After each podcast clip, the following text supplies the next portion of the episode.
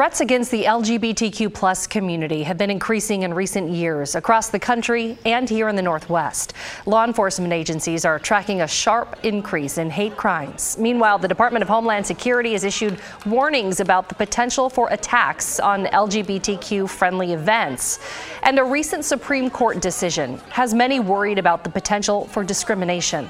We've seen the effects locally in everything from hate speech to homicides. But LGBTQ plus folks and their allies say they're not giving up the fight for their rights. Thank you for joining us. I'm Ashley Korslien in for Laurel Porter. Our guests today are from Basic Rights Oregon. They work to ensure that all lesbian, gay, bisexual, transgender, queer, two spirit, intersex, and asexual Oregonians experience equality. Joining me is Gabby Gardiner. They're the statewide engagement manager for Basic Rights. And we have Blair Stenvick, the organization's communications manager. Thank you both for being here today. Well, let's talk a little bit about Basic Rights Oregon and what sort of work you do. Right. Um, so we started back in the 90s, um, and our mission has always been, uh, as you said at the top there, equality for LGBTQ plus Oregonians. Um, that's changed a lot over the years. You know, when we started, it was really um, to combat these uh, pretty forcefully anti-gay ballot measures that were happening in Oregon and a lot of other states at the time.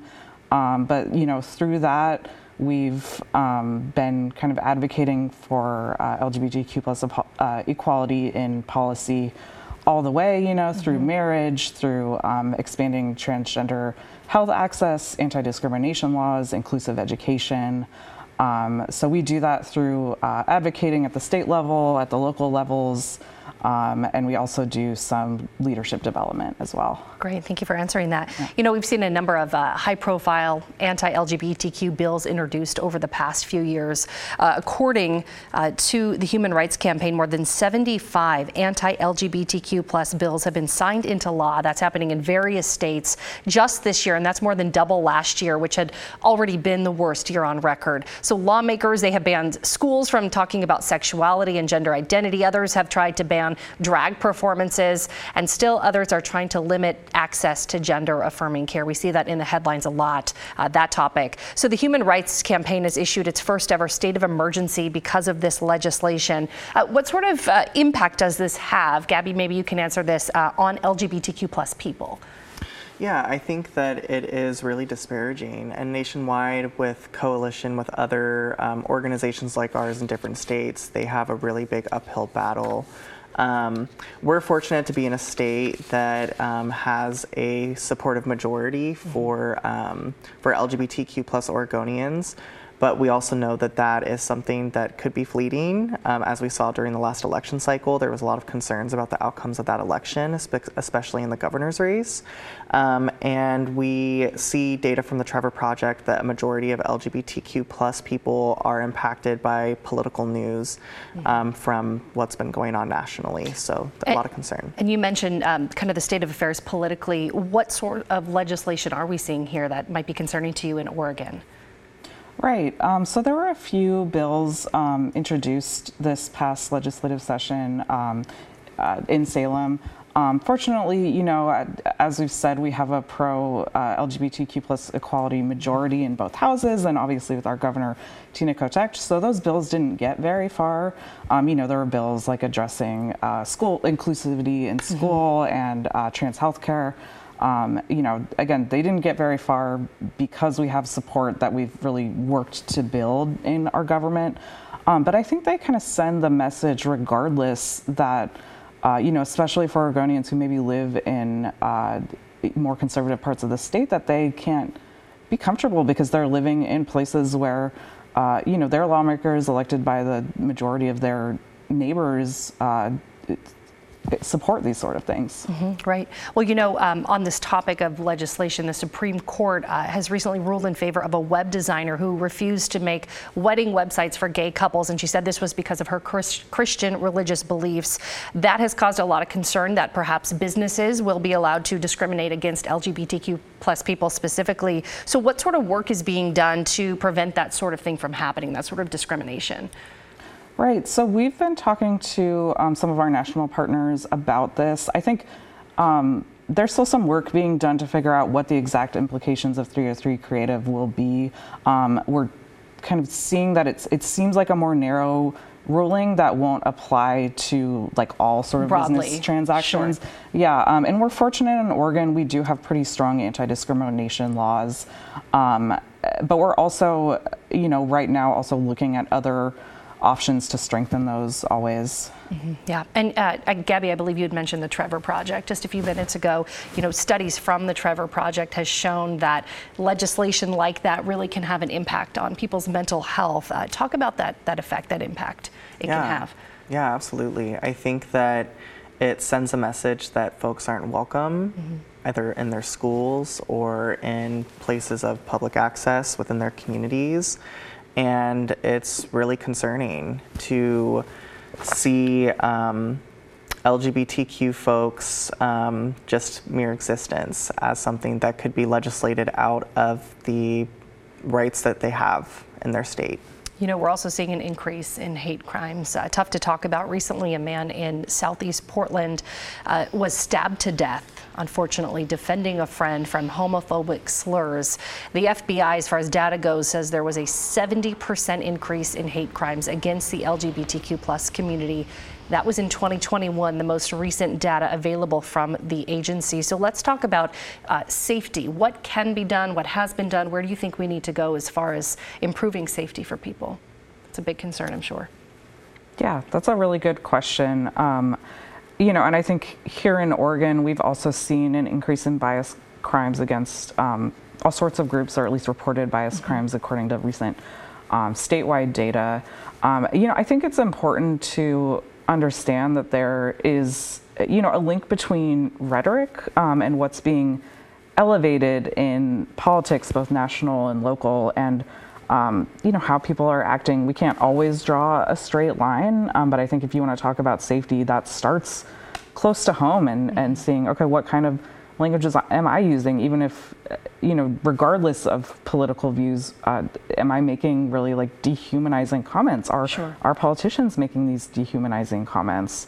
Um, you know, I'm not an expert in public safety, but I think that's one thing I can point to that everyone can think about. Yeah, absolutely. Uh, and you know, uh, the rhetoric you mentioned that Blair uh, has been a lot of it, at least nationally, has centered around trans people. Um, talk about that a little bit. What are what are your thoughts on that? Are- Are things improving? Are we going backwards? Where do we go?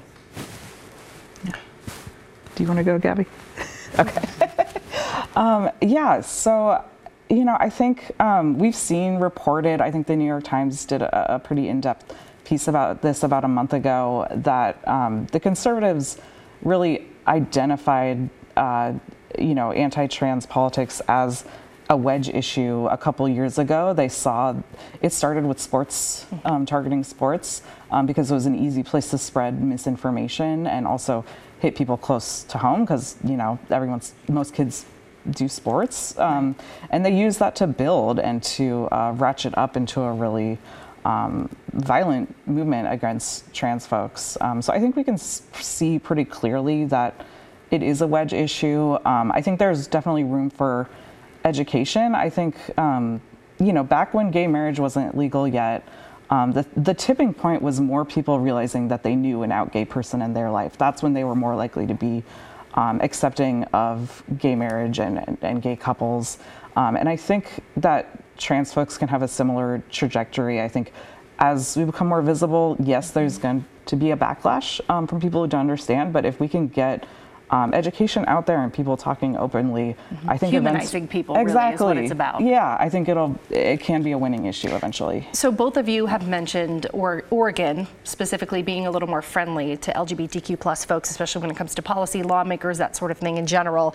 Um, have you heard uh, from people moving to Oregon for those reasons? I mean, what's what what are you hearing from them?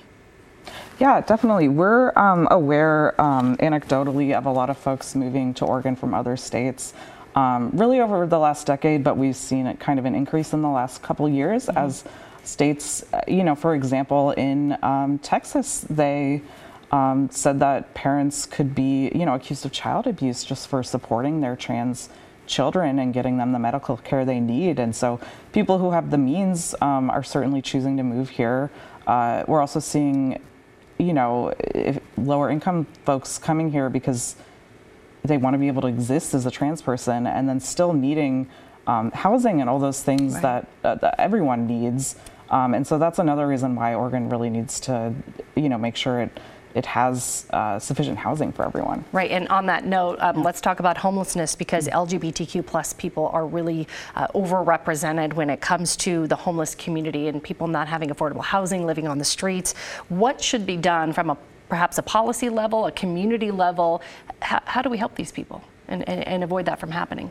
Right. So I think, um, you know, and we're not a direct service organization, but I think um, making sure shelters are, um, you know, we have different options that are welcoming to people who maybe don't fit into one of the two binary gendered Right. categories. That's a big issue that we, you know, see folks experiencing. We also have a workplace training program. Um, and we've had uh, shelters and other clients go through that so that they know how to work with clients who are LGBTQ plus.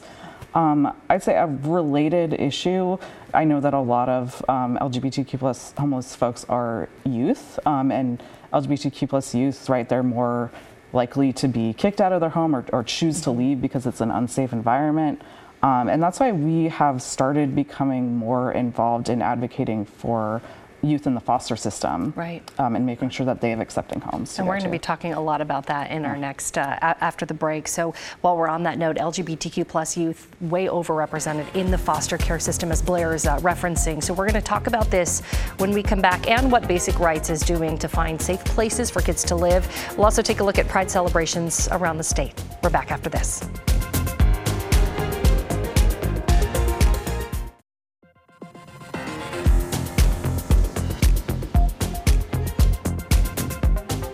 And welcome back. We're talking today with Basic Rights Oregon about their efforts to combat an increase in anti-LGBTQ plus legislation and attacks. I'm joined by Gabby Gardiner and Blair Stenvick. Thank you both for being with us still today. Uh, so one thing your organization is doing is really working on recruiting LGBTQ plus parents to be foster parents. So Blair, let's start with you. What type of work is your organization doing in this sphere and why is this a priority?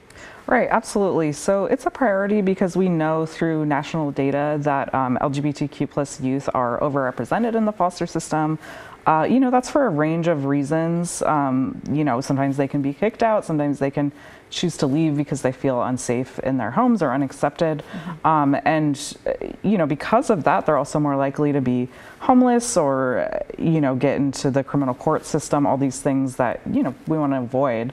Um, and even within foster homes, you know, not every parent is accepting or, you know, willing to take in uh, queer trans kids. And so we recently partnered with uh, DHS to and uh, a great organization called Unicorn Solutions to host recruitment events for potential LGBTQ plus affirming foster parents. So you don't have to be queer trans yourself. Mm-hmm. You just have to be, you know, willing to to taking these kids and accept them as they are and advocate for them. And I'm sure there's some great resources with those organizations for any parents who might, or any people who might be interested in becoming foster parents. Absolutely. Yes. So on this note, Oregon DHS specifically mandates that foster parents, they must accept, they must affirm support a foster child's LGBTQ plus identity. And a case that recently made headlines was when a woman in Malheur County was denied the ability to be a foster parent because she refused to support LGBTQ identities. She said because of her Christian religious beliefs. So why is it important, Blair, for foster parents to be accepting of the children that they do take into their homes? What sort of long lasting impacts are we talking about here? Yeah, thanks so much for asking that.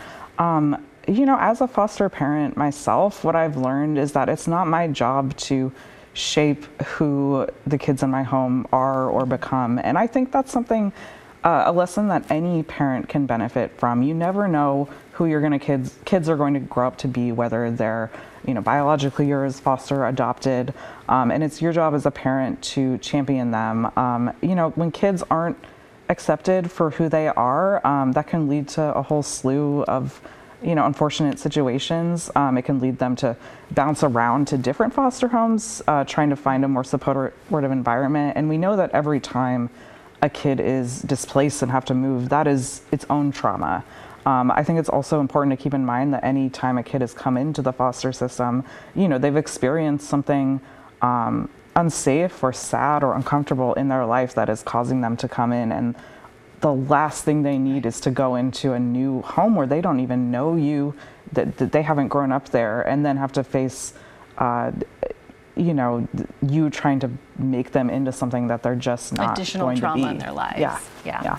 Uh, a topic we're going to jump into, Gabby. I know you're pretty skilled in this arena, um, and, and, this is a very large topic that we hear a lot about these days. We've seen several efforts around the country and here in Oregon to ban certain books from school libraries. Many of them because they're written by LGBTQ plus people, or perhaps they deal with those themes. So in West Linn, a group of conservative mothers tried to get eight books pulled from the library there. Half of them had LGBTQ plus content in those books.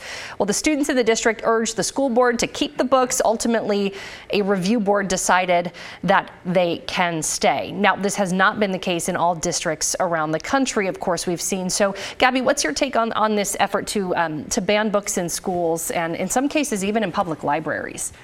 Yeah, absolutely. Um, we had another incident where the um, the Tigard Library was going to have a drag reading event, and that had to unfortunately get canceled because um, the library, in congruence with the police department in that area, decided it was going to be unsafe. Mm-hmm. Um, we're seeing a national coordinated effort.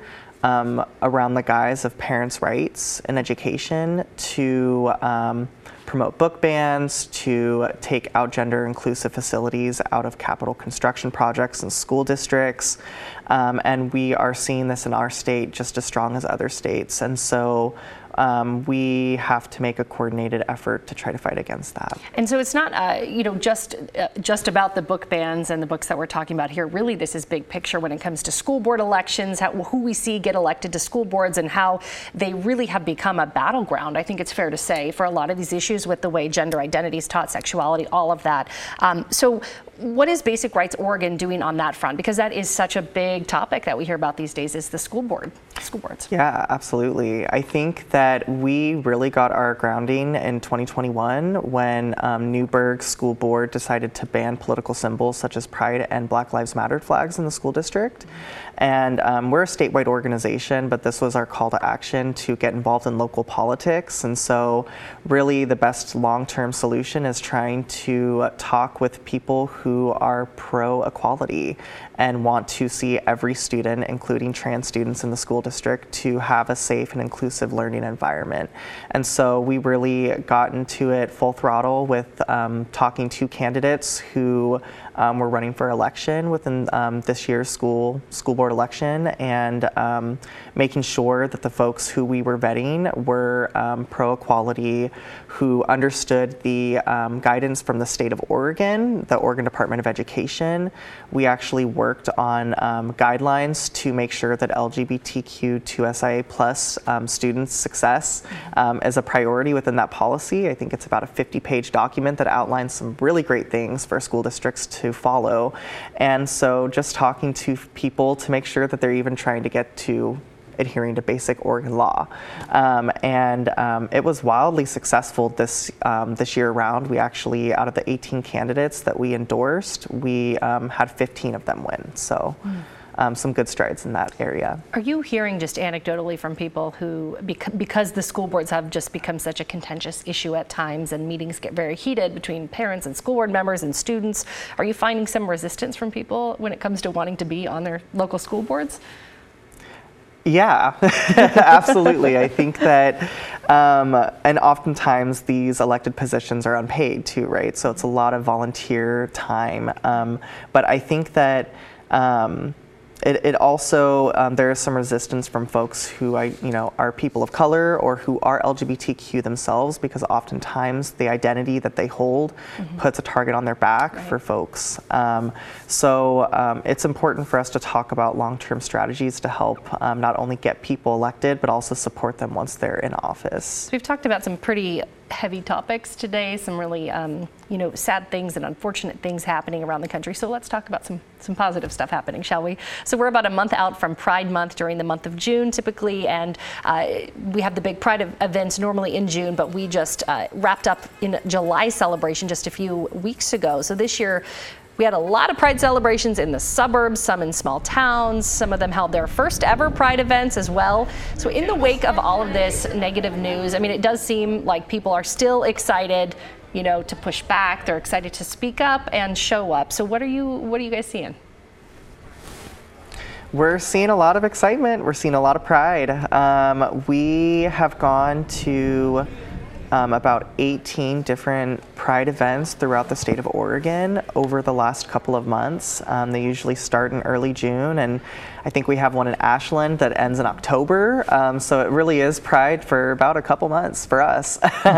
Um, and um, we, we've seen a lot of attendance. Um, I personally have seen a lot of youth come out and, you know, be their true authentic selves a lot of support from community, um, and just just a lot of invigoration around um, the the call to action that folks are seeing and the importance to make sure that we're building community and solidarity with each other. Mm-hmm. Yeah, Blair, what's your take on that? Yeah, I want to share a story. Um, so, as Gabby mentioned, uh, the Tigard Public Library was forced to cancel a drag uh, storytime event because there was a, a threat to public safety. Mm-hmm. Um, the very next day after they had to cancel it, that was when uh, the city of Tigard hosted its uh, Pride event um, in June, and I uh, was there tabling for Basic Rights Oregon, and uh, it felt like there was just such a big turnout, bigger than I was expecting. Um, there were, you know, a lot of folks there, uh, like the Sisters of Perpetual Indulgence and Dykes on Bikes were there just to sort of informally make sure that folks stayed safe. Um, and people had such a uh, such a good energy, so it was really great to see. Like, yes, you know uh, people who want us to stay quiet were successful in canceling this one event, but they can't cancel Pride. Yep. So, yeah. People yeah. still showed up, and yep. uh, in symbolism, really, too. Yeah. Yeah. yeah. Um, so we also saw people around the country show up to celebrate the life of a gay icon and a legend, a true legend in our drag community, and that is Darcelle. You're seeing here, Darcelle. She died earlier this year. Her funeral was just packed. We had local lawmakers and leaders. They show up. They talked all about her impact uh, over the decades of her life. What does that tell you? Yeah, I mean, I think it tells us that, you know, here in Portland, uh, we're fortunate to have a lot of support for our LGBTQ plus community. Um, it also shows, you know, I know um, politicians right are trying to demonize drag across the country, but you just can't deny when you see footage like this that it's about joy mm-hmm. and it's about it's an art form and it's about bringing people together. Um, our office just happens to be uh, around the corner from Darcelle's where they did the dragathon and uh, the energy that day, I remembered I, I didn't get to go in because I had to work, but um, I did get to, you know, s- talk to some folks in line, and people were just so happy to be there and part of it. Yeah, and if you're not familiar with this, this was earlier this month. Um, Darcelle Showplace, they hosted this 48-hour dragathon, and people came from all over the place to watch performances. This was um, to support the Trevor Project as well. I mean, it was just incredible to see the turnout. The Larry, you mentioned the energy, people lined up outside. Does that give you optimism? I mean, I know you couldn't go, but when you're at your office and you saw that outside, does it give you some hope? I, I suppose. Oh, absolutely, yeah. Because uh, what that shows, really, to me, I mean, Darcelle was just fully herself, right? And you know, they can try to shut us down, but they're never going to stop us from existing no matter what. And we're always going to find this joy and find this art. Yeah. Mm. Well, uh, each of you, we have about a minute left, a little over. I'm hoping you can give us a, a call to action, um, some sort of message. I'll, I'll, I'll leave you kind of to, to, take the floor from there. Gabby, do you want to go first? Yeah, I think um, just to start off, um, you can go to our website, basicrights.org. Um, we usually keep people in the loop about um, political actions that we're involved with throughout the year. Um, and um, help donate to our cause um, because we are working every day to fight for legal and lived equality. And your website? basicrights.org. Great. And Blair, I'll give you the final word. Yeah, um, to go off of what Gabby said, uh, if you donate uh, through this weekend, you do get a free sticker. It's the trans flag and it says uh, trans people belong here. We gave them out at Pride, they were a big hit. Um, you can stick it on your water bottle or whatever and just show everywhere you go trans people belong there too because we do. Wonderful. Thank you both so much. Again, thanks to Blair and Gabby from Basic Rights Oregon. Thanks for joining us today. And you can find out more about the work they're doing. I'll give you the website again, basicrights.org. Laurel is back next week for a conversation with Oregon Senator Ron Wyden. In the meantime, you can catch Straight Talk as a podcast. You can download that wherever you listen to your podcasts. Thanks again for being here.